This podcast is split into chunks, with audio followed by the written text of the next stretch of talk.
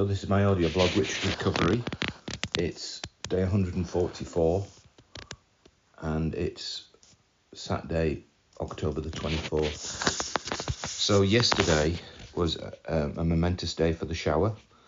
Uh, it was also uh, a momentous day for falling over. Oh my goodness, I took my first proper big fall in the house using my quad stick. I was moving from the settee to my bench, and I stupidly put my hand on uh, on on the wheelchair, um, and I thought the wheelchair w- had the brakes on, and it didn't. So the wheelchair moved, and that immediately put me off balance, and I hit the ground. I hit the ground pretty flipping hard, but I didn't hurt myself, thank goodness. I didn't fall onto anything. The wheelchair went spinning all over the place. My quad pod was sort of like tangled up with me, but I didn't hurt myself. But the critical thing from, from this point onwards is how do you get back to sitting or standing? So the first thing I discovered was turning over onto my all fours was the next step from lying on my back.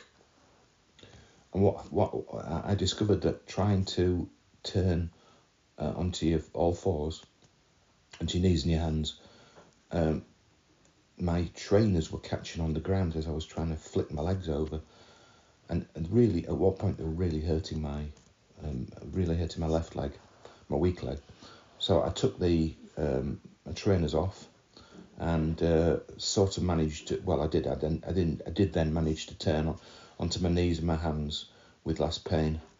Then I had to sort of like do a little bit shifty, uh, and then we we lowered the um, physio bench, and I put my hands on top of the physio uh, physio bench, and um, started to push with my strong leg, and with a little bit of a help uh, from Katie, my friend, uh, who sort of like shoved me up a little bit. But I did it mainly myself. I, I ended up then sitting on the physio bench. So the main thing I learnt was I can retrieve the situation, and and it, it was always going to happen. I was always going to fall, and you just have to be calm and go through a process.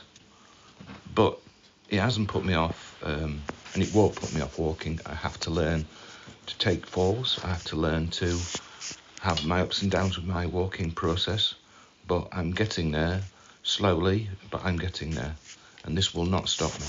I am determined to keep going.